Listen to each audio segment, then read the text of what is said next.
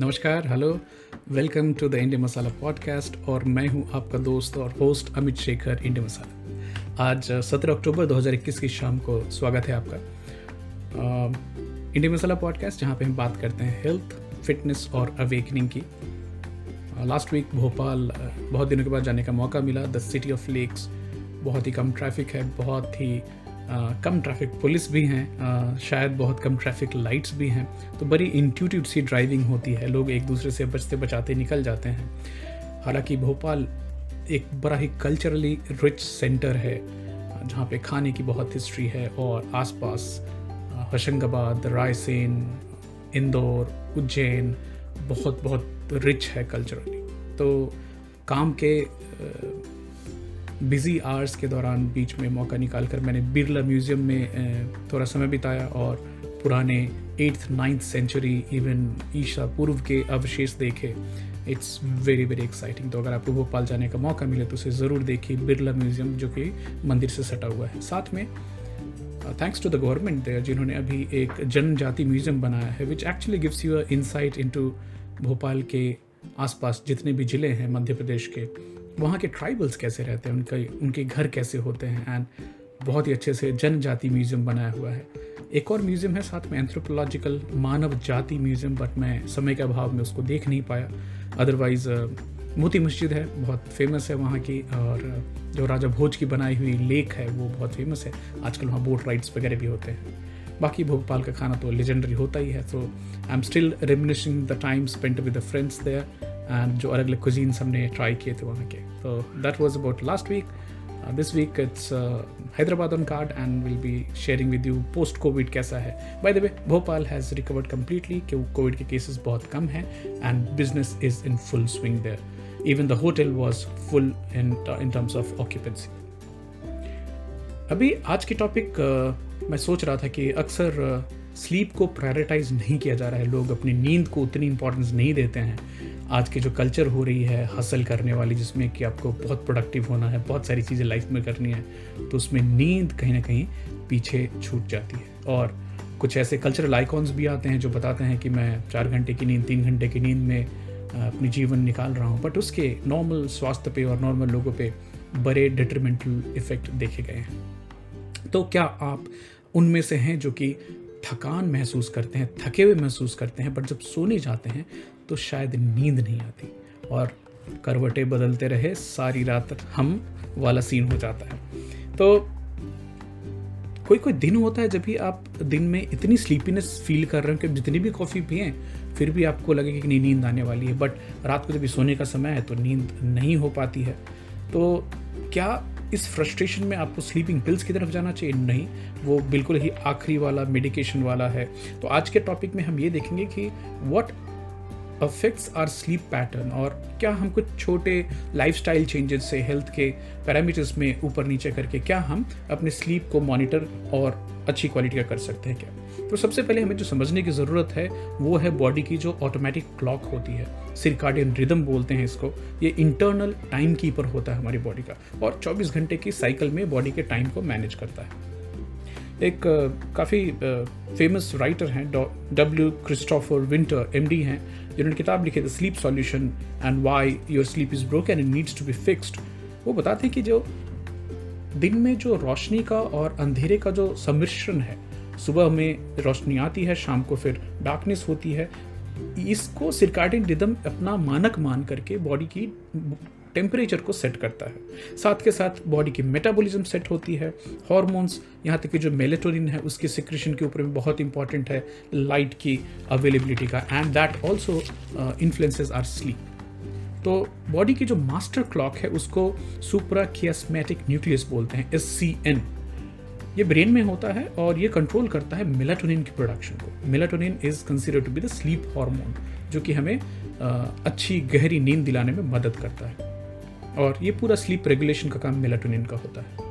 तो जैसे ही दिन होती है डे लाइट होता है तो मेलाटोनिन के लेवल्स हमारी बॉडी में कम कम कम होते जाते हैं। और जैसे ही शाम गोधुली वेला के बाद अंधेरापन आने लगता है तो मेलाटोनिन के लेवल्स हमारी बॉडी में बढ़ने लगते हैं। और मेलाटोनिन का लेवल पीक होता है दो से चार बजे सुबह में।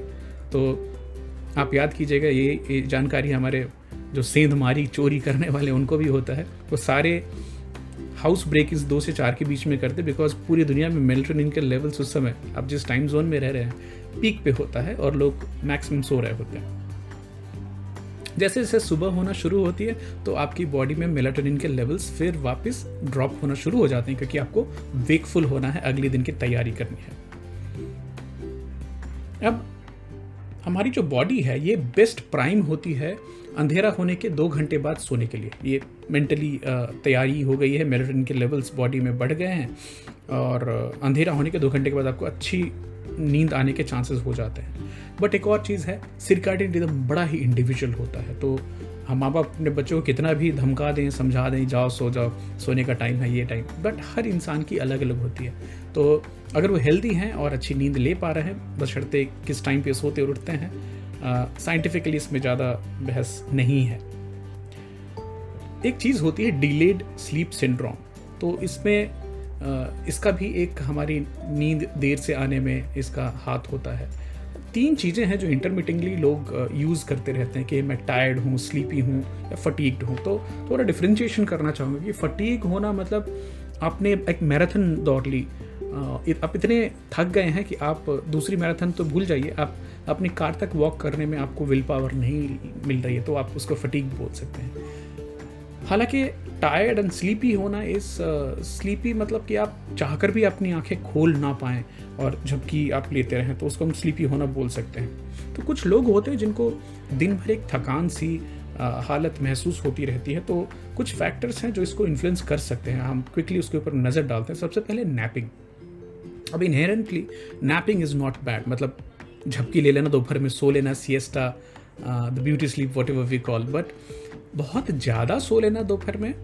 That can also impact your sleep during the night plus late afternoon में सोना that can also impact so doctor साहब का कहना है कि ideal is twenty to thirty minute तो कहीं मैंने पहले भी पढ़ा था कि छब्बीस मिनट की नैप जो होती है, वो एकदम आइडियल होती है, जो आपको एकदम एनर्जाइज कर देती है। You feel fresh and you can start work immediately after that increasing more then twenty six minutes तो थर्टी मिनट से आगे बढ़ेंगे, फिर आपकी वेकफुलनेस कॉम्प्रोमाइज हो जाएगी because body would like to sleep for तो ये थी नैपिंग कंट्रोल में रखने की ज़रूरत है। नैपिंग के बहुत सारे हेल्थ फ़ायदे हैं, ये बहुत सारी स्टडीज़ बता बता चुकी हैं। Culturally also the cities where people nap they are seen to be more healthier तो बट एक लग्जरी भी होती है आज के हसल और भागदौड़ वाले इन्वायरमेंट में, जहाँ पे आदमी एक दोपहर में लंच के बाद आधे घंटे के लिए नैप ले सके। दूसरी नंबर पे आती है एंग्जाइटी और ये बड़ी इंपॉर्टेंट चीज़ है कि अगर आपके दिमाग में ख्याली घोरे दौड़ रहे हों तो ये कंडीशन नहीं है अच्छा स्लीपीनेस के लिए कि आपको नींद आ जाएगी। तभी तो दिमाग बहुत तेज़ी से चल रहा होता है, आप नॉट ऑफ़ नहीं कर सकते। तो एक और चीज़ देखिए कि जो स्लीप डिस्टर्बेंसेज हैं ये एक एंजाइटी का डायग्नोजेबल सिम्टम देखा गया है। और 24 से 36 प्रतिशत तक लोगों में जो इंसोमनिया के पेशेंट्स हैं, उनमें एंग्जाइटी देखी गई है। तो एंग्जाइटी क्या करती है? हमारी जो वेकफुलनेस है, उसको बढ़ा के रखती है, आपको अलर्ट रखती है बिकॉज़ आप एंक्शस हैं। और आपके जो रेप्टिलियन ब्रेन है, वो नहीं चाहता कि आप मर जाएँ तो आपको जगाए रखेगा कि नहीं, खतरा है। अब आपके दिमाग में वो खतरा कौन सा है? वास्तव का शेर है कि आपका काम है कि आपके रिलेशनशिप है बट दिमाग के लिए खतरा है और वो आपको जगाए रखेगा। नंबर तीन पे आती है डिप्रेशन 2019 के एक रिव्यू से पता चला कि 90 प्रतिशत लोग जो डिप्रेशन से डायग्नोज हुए हैं, उनमें स्लीप के इम्पेयरमेंट देखी गई है। तो आप खुद ही समझ सकते हैं नब्बे प्रतिशत ninety percent people diagnose with depression have some or other sleep related issues तो इसमें इंसोमनिया हो सकती है नार्कोलेप्सी है स्लीप डिसऑर्डर्स हैं ब्रीदिंग स्लीप डिसऑर्डर्ड ब्रीदिंग है रेस्टलेस लेग सिंड्रोम है एंड uh, ये सारी बीमारियाँ रिपोर्ट की गई हैं। तो अगर आपकी बॉडी में इन्फ्लेमेशन है ब्रेन के केमिकल्स चेंज हो रहे हैं जेनेटिक फैक्टर्स हैं, ये सारे मिलजुल करके अफेक्ट करते हैं एक स्लीप और डिप्रेशन की जो रिलेशनशिप है उसको। नंबर चार पे एक चीज़ जो है जो खासकर अभी के कल्चर में देखने की ज़रूरत है वो कैफ़ीन तो कैफ़ीन खाली आपको कॉफ़ी में ही नहीं मिलती, चाय में भी होती है। तो मोटा मोटा एक थम रूल है कि दो से दो बजे के बाद आफ्टरनून के बाद आप जिस भी टाइम जोन में हैं you should reduce the uptake of caffeine तो बहुत सारे लोग हैं जो कॉफ़ी इस्तेमाल ही नहीं करते। आप लंच के बाद मैं लंच के बाद बिल्कुल कॉफ़ी नहीं लेता। शाम को एक लेमन टी होती है तो उसको एक्सेसिव ना करें।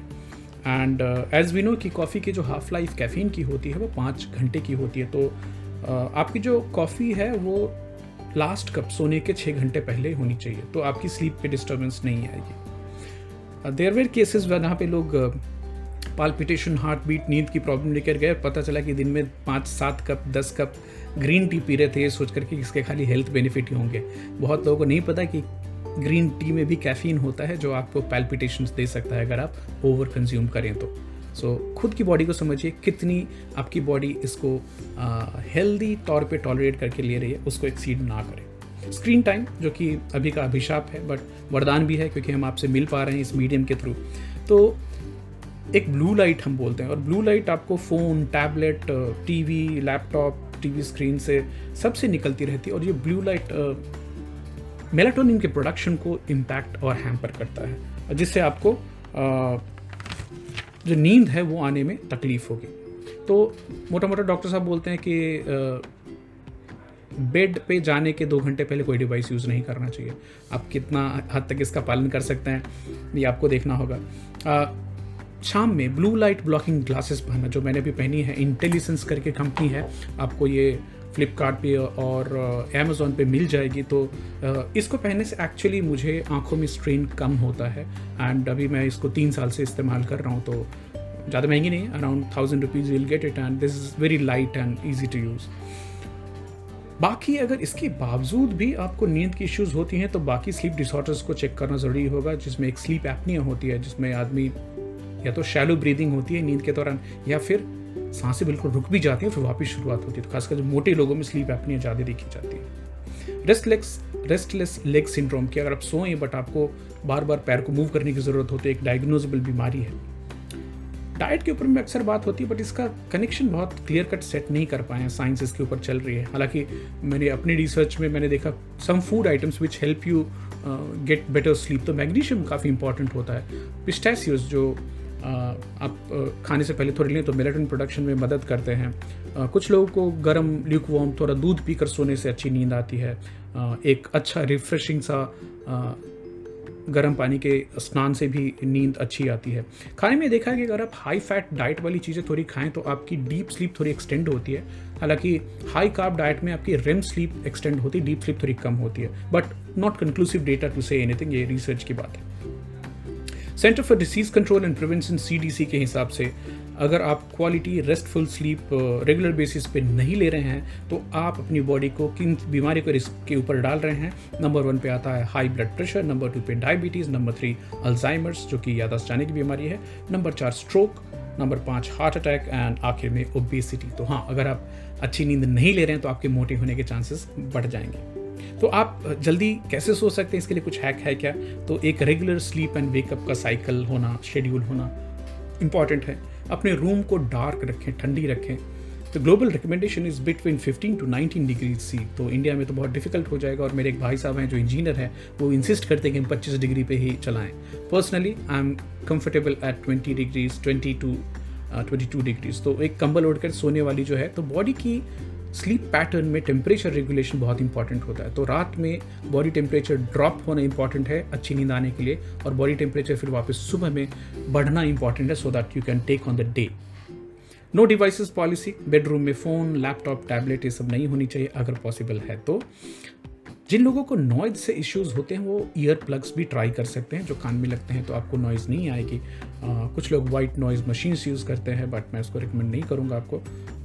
आई मास्क डेफिनेटली हेल्प्स अगर आपकी रूम पूरी तरह से डार्क नहीं हो रही कुछ लोग को सॉक्स पहन के सोने में पैर में ठंडी लगती है तो उनको नींद में इफ़ेक्ट होता है। सोने जाने से पहले कामिंग एक्टिविटी करना जैसे रीडिंग है जर्नलिंग है मेडिटेशन करना है बहुत इंपॉर्टेंट होता है। एंग्जाइटी जो है वो नींद से आपको बहुत बहुत दूर रखती है। तो Cleveland clinical clinic sleep disorder में माइकल ड्रेरुप हैं, जो कि साइकोलॉजिस्ट हैं, उनका बोलना है कि 20 से 30 मिनट प्रतिदिन सोने के दो घंटे पहले आपको एक डेजिग्नेटेड वरी टाइम रखना चाहिए कि ये चिंता करने का समय है। तो दिमाग को भी ट्रेनिंग होती है कि ये भी चिंता करने का समय है और रात में जब आप नींद में जा रहे होंगे और नींद नहीं आ रही और चिंता आ रही तो आप दिमाग को समझाइए कि देखो भाई हमारे चिंता करने का टाइम था, वो ख़त्म हो चुका है। हमने उस समय चिंता की थी। अभी सोने का टाइम है। और बाकी रही, बाकी की चिंता, वो हम कल के डेजिग्नेटेड टाइम में करेंगे। 20 से 30 मिनट सोने से दो घंटे पहले। मैंने ये पहली बार ये कॉन्सेप्ट सुना, बड़ा एक्साइटिंग लग रहा है। तो मैं इसके बारे में और डिटेल निकालूँगा और देखूँगा। But seems to be very interesting and coming from Cleveland clinic of sleep disorders बहुत वज़न है इसमें। पिल्स हमेशा अवॉइड करने चाहिए बिकॉज़ ये आपकी बॉडी को सिडेशन देता है, नींद नहीं देता। अनलेस अगर आप में रेस्टलेस लेग सिंड्रोम होती है या आप लेट नाइट वर्कर हैं जिनकी स्लीप शेड्यूल जिनको रात में काम करना होता है, दिन में सोना होता है जेट लैग्ड हैं एंड तो मेलेटोनिन सप्लीमेंटेशन भी आजकल मिलने लगी है but these are tricky just go with natural natural flow of your body और कुछ लाइफ स्टाइल चेंजेस करके अगर हम अपने स्लीप को अच्छा कर सके तो बहुत अच्छी बात। Even after all this the sleep quality is not improved then you need to see a sleep specialist जो कि बहुत सारे टेस्ट करते हैं और रात में आपको मशीन वगैरह लगा कर सुलाते हैं then they can diagnose and then treat the condition so नींद के ऊपर में जितनी भी बात की जाए तो लोग बोलते हैं ना, जो जागत है, जो पावत है, जो सोवत है, सो खोवत है, ऐसा नहीं है। सोना बायोलॉजिकली सबसे इंपॉर्टेंट एस्पेक्ट है लाइफ का। तो आप जितनी अच्छी नींद लेंगे कम से कम आठ से नौ घंटे की नींद होनी चाहिए। उससे कम अगर आप ले रहे हैं then you are putting yourself at risk and the more research is being done more and more data comes about how important sleep is so if are feeling tired but not get to sleep easily hope आज की जो topic है, इसमें आपको कुछ नए tips मिले होंगे। Do share your feedback, comments, uh, and continue listening to our podcast as well as the YouTube video. Do like, subscribe, and share with the family and friends. See you next week with a new topic. Here is Indi Masala signing off for today.